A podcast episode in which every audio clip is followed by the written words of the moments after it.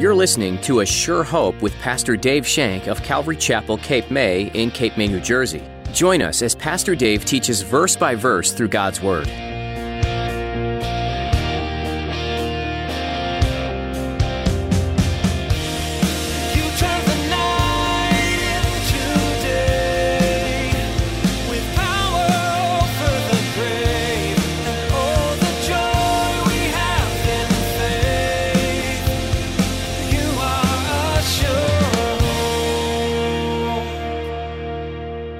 Wants his readers to know about this fellowship, koinonia fellowship, spirit filled fellowship that we can have.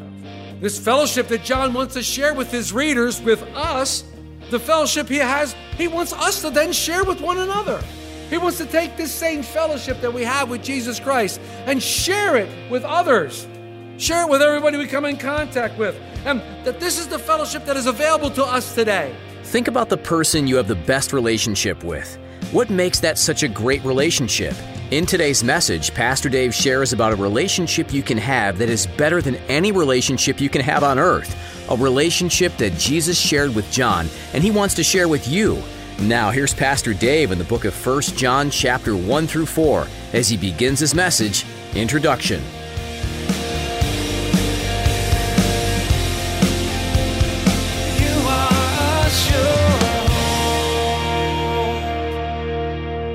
Turn to the first epistle of John, John 1, or 1 John.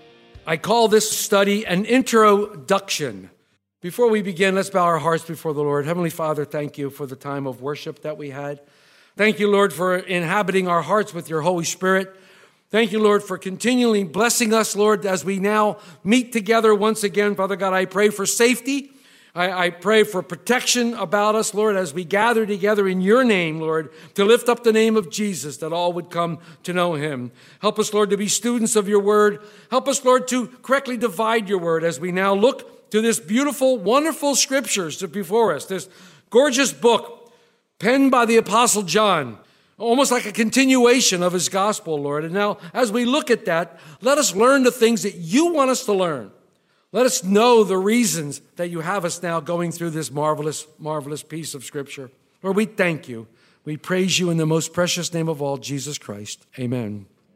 So, it's been about 60 years since the Apostle John heard those most incredible words from Jesus follow me.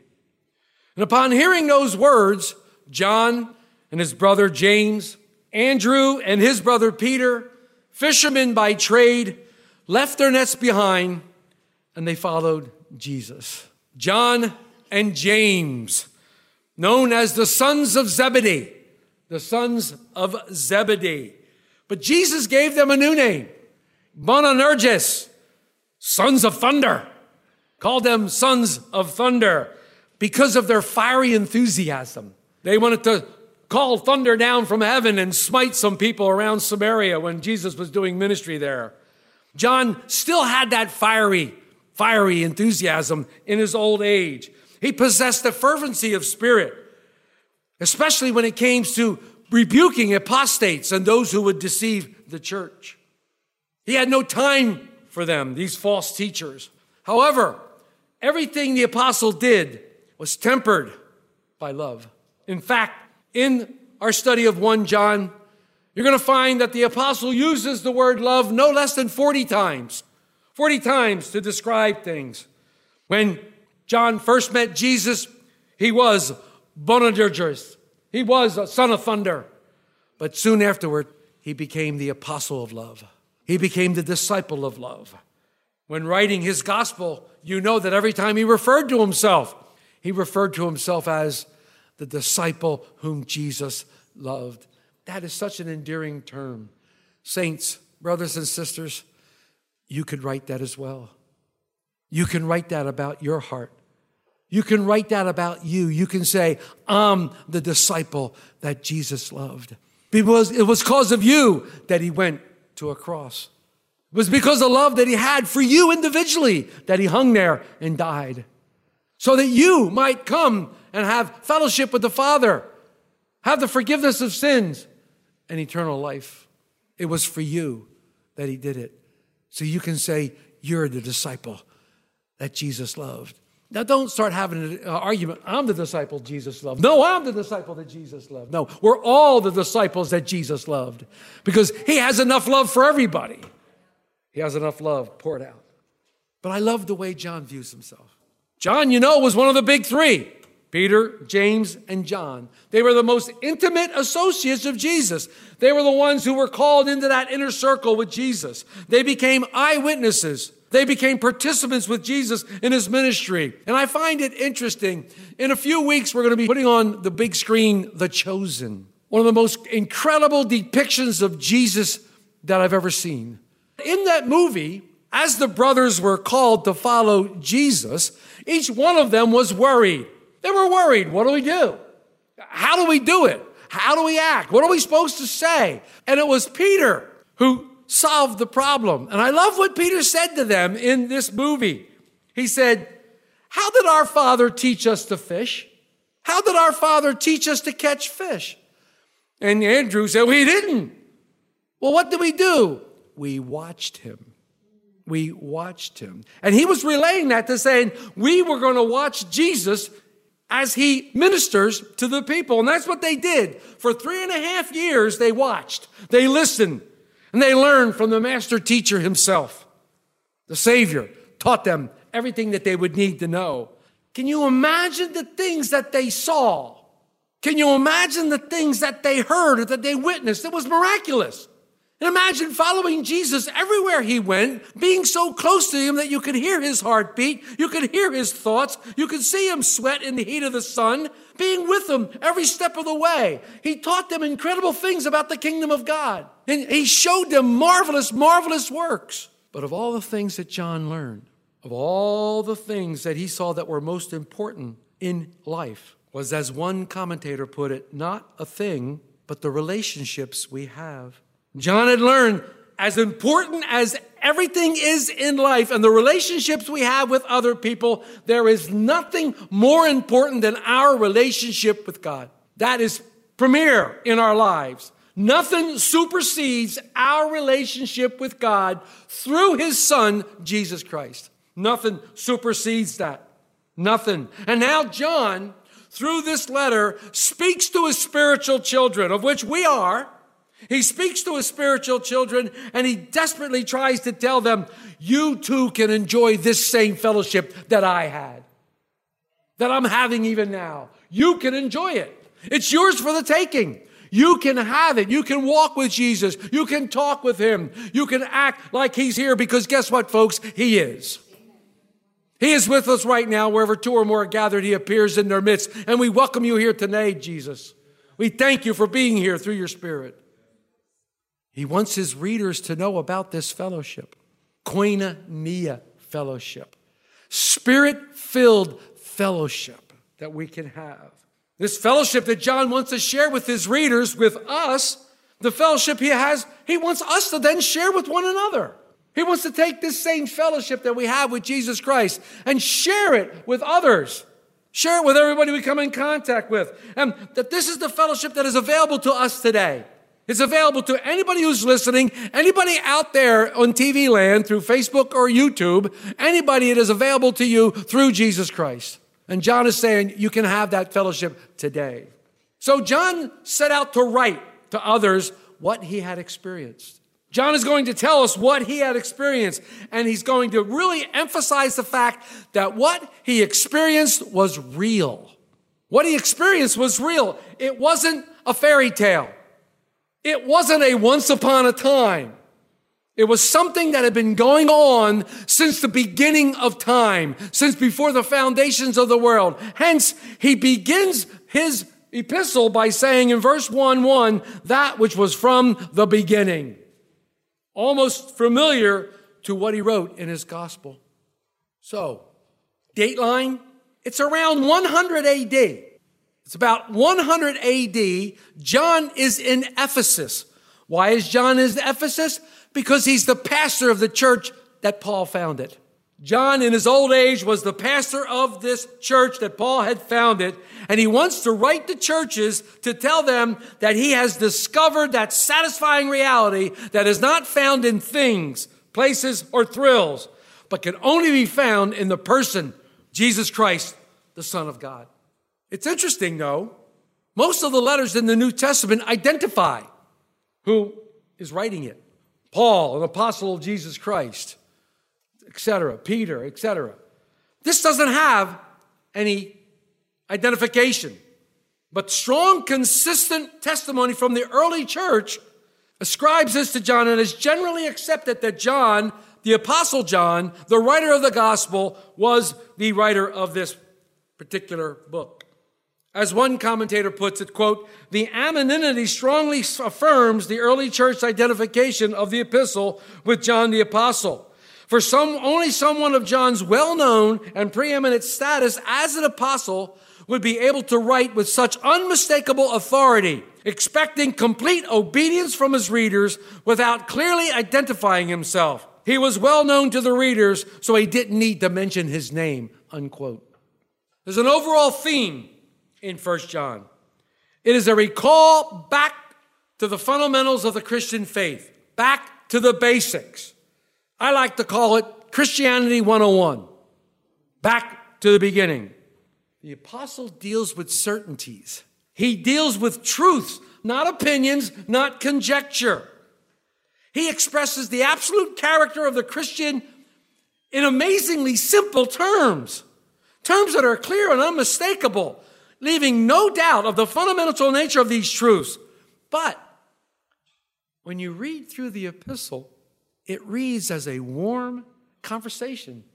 It has a loving tone, kind of like tender, intimate conversation that one might have with his children. John views us as spiritual children.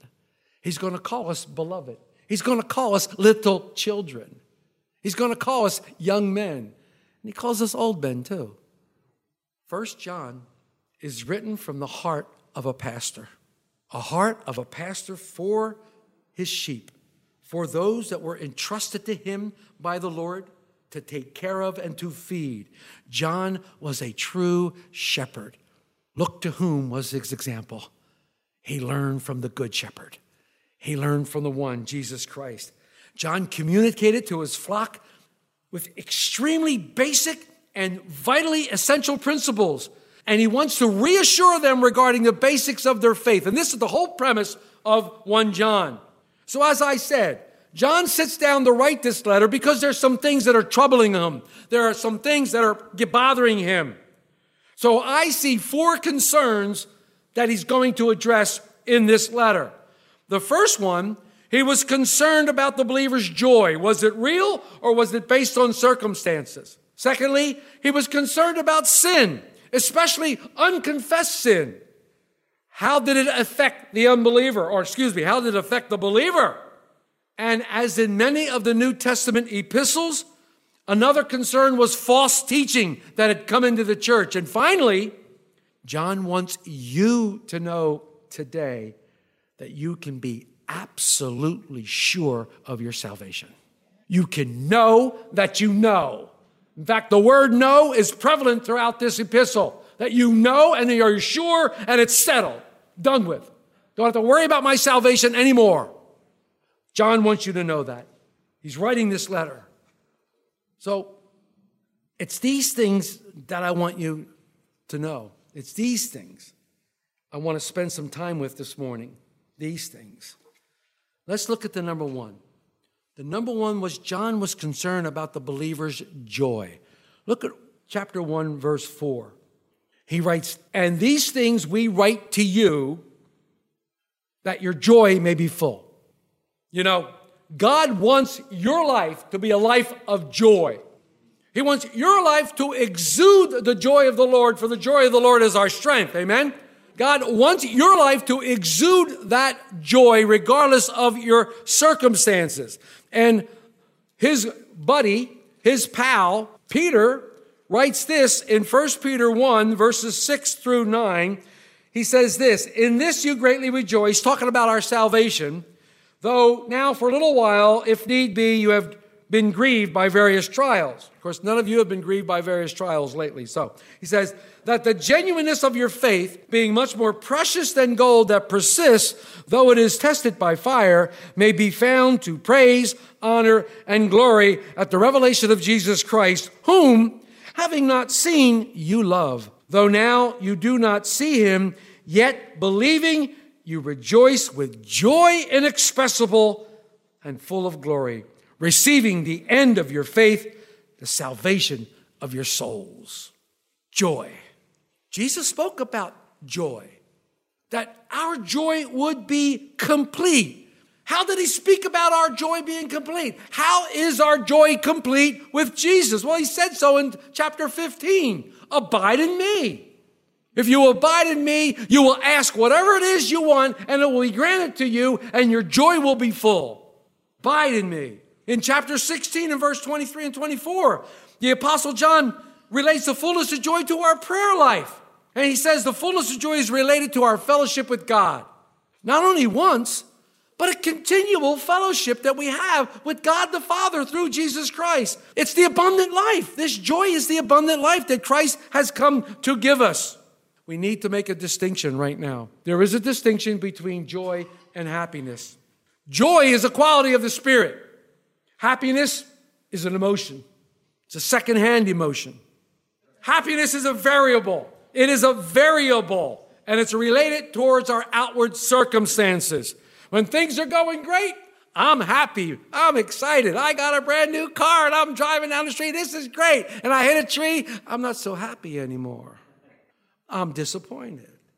You may come to me and say, I'm having a horrible time. I can't pay my bills. I don't know what I'm going to do. I'll help you out. And I write you a check for $10,000 and I give it to you. You go, woohoo, I'm happy now. I can pay my bills until you try to cash the check. Then you probably won't be as happy as you were before because it's variable. Happiness is our outward circumstances, but joy, joy is the thing of the heart. Joy is the thing of the heart. And what is joy but the second fruit of the Spirit? The second listen, the fruit of the Spirit, that joy. There is joy, joy, joy, joy down in my heart. Down in my heart. I'm glad you asked. Got that Lord, the joy of Jesus down in my heart. It's because of the joy is related to my relationship with God the Father through Jesus Christ. I have that joy because of what He accomplished on the cross. I have that joy in my heart, and it's a constant joy. It's not variable, it doesn't change. Why? Because my relationship with Him doesn't change. Things may come and go. They may be bad, they may be horrible, but my relationship with God is secure. Therefore, I have fullness of joy. I always have that joy deep inside my heart. Always have that joy. And I'm always ready to tell them why I have that joy is because of Jesus Christ. I can't work this joy up in the midst of coronavirus, in the midst of social distancing, in the midst of all the craziness. I can't work this joy up. This joy is planted in my heart by the Holy Spirit. And I can have joy. John writes this epistle so that you can come into this kind of relationship with God that you might have fellowship with the Father, that your joy might be full. John's readers were living in troubled times. There was mass oppression, there was mass persecution, it was rampant. Duh, we're living in unprecedented times. We're living in unprecedented times. God has not changed, though, has He? His love is constant. His love is pure. His love will never fail. The one thing we can always count on is the love of God through His Son, Jesus Christ. We can always count it. And as Beretta said, you can take that to the bank. Always. Scripture even tells us that nothing can separate us from the love of God in Christ Jesus. Nothing. So John says, I write these things, this letter that we're going to study that I'm so excited about, I write these things so that your joy may be full. Your joy may be overflowing, and someone's going to say, Why do you have that stupid look on your face? Why are you so happy when everything's crashing around around you? Because I have salvation in Jesus Christ. And I know the end. So John says, I write these so that your joy may be full. The second reason he wrote the epistle is found in chapter 2, verse 1a. He says, My little children, there he goes, right off the chute. My little children. This is endearing, folks. This is really endearing the way John is writing to us. He said, These things I write to you so that you may not sin. Wow. Do you know we have the victory over sin? Do you know the victory over sin is found in chapter 1, verses 7 through 10? But if we walk in the light as he is in the light, we have fellowship with one another, and the blood of Jesus Christ, his son, cleanses us from all sin. If we say we do not sin, we deceive ourselves, and the truth is not in us.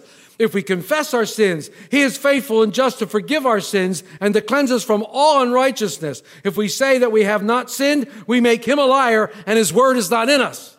Walking in the light means to be open. It means to be honest. It means to be sincere. It means to have a sincere outlook on life and sincere with yourself, sincere with God, and sincere with others. And Paul wrote about this in the beautiful uh, book of Philippians. He says in Philippians 1, verse 10, I'm going to read 9 and 10, and this I pray, that your love may abound still more and more in the knowledge and all discernment, that you may approve the things that are excellent, that you may be sincere and without offense till the day of Christ. Sincerity. Sincerity. If you can't stand to be tested by the light of God, and you're not sincere because you're not walking in the light. When you walk in the light, nothing's hidden. There's nothing hid in the light. Turn the light on. Go into a dark room and turn the light on. Nothing's hidden. Walking in the light means to be honest. Honest with God, honest with yourself, honest with others. The light reveals our sins so that we can immediately confess them. In Christ, I'm no longer a slave to sin. Sin no longer has dominion over me. Jesus broke the chains of the bound me because of sin. Now, guess what?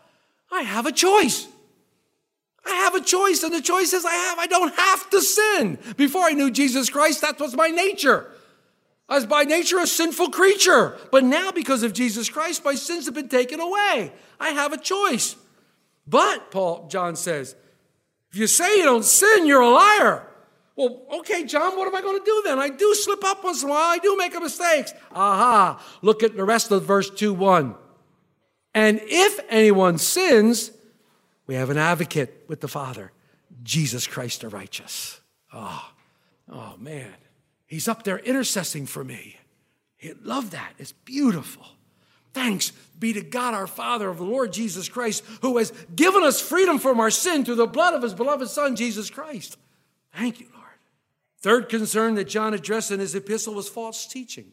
False teaching. Look at 226. 226. These things I have written to you concerning those who tried to deceive you. Those who try to deceive you. You remember when Paul went to the Ephesian elders back in verse 20, uh, chapter 20 of the book of Acts? He predicted that ravenous wolves would come in when he departed. Ravenous wolves would come in and they would try to tear apart the work that he had accomplished through Jesus Christ. These are false teachers. But he said they wouldn't come in from outside, they'd come from within. They would come from within, and that's the scary part. These false teachers rose up within the church owned ranks and they polluted the gospel message. What did they pollute it with? Philosophy, philosophical trends. You are assured. Our time with you has come to an end today on A Sure Hope. But in our next edition, Pastor Dave Shank will continue teaching through the book of 1 John. In the meantime, you can listen to more teachings from this series online at ASureHopeRadio.com. You can also subscribe to our podcast on iTunes. Just search for A Sure Hope and see the latest editions as soon as they're posted. If you're enjoying these teachings and would like to get more involved with the church behind this ministry, we'd love to meet you at Calvary Chapel, Cape May for a time of worship and Bible study. We meet weekly on Sundays at 8:30 and 10:30 a.m. Feel free to give us a call for more information. Our number is 609 884 5821. Again, that's 609 884 5821. Otherwise, you can visit ASureHopeRadio.com for directions and more information. Perhaps you prefer email. If so, go ahead and email us with any questions at info at capewatchradio.com. You might be interested in knowing that for those who aren't able to come in person, we're streaming our services on Facebook Live and on YouTube. Just look for a link on our website at ASureHopeRadio.com. Thanks for listening to today's message in the book of 1 John. We look forward to the next time as Pastor Dave will share more things that God has put on his heart from this New Testament letter. But until then, we encourage you to read through the Bible on your own and be reminded of God and that He is a sure hope.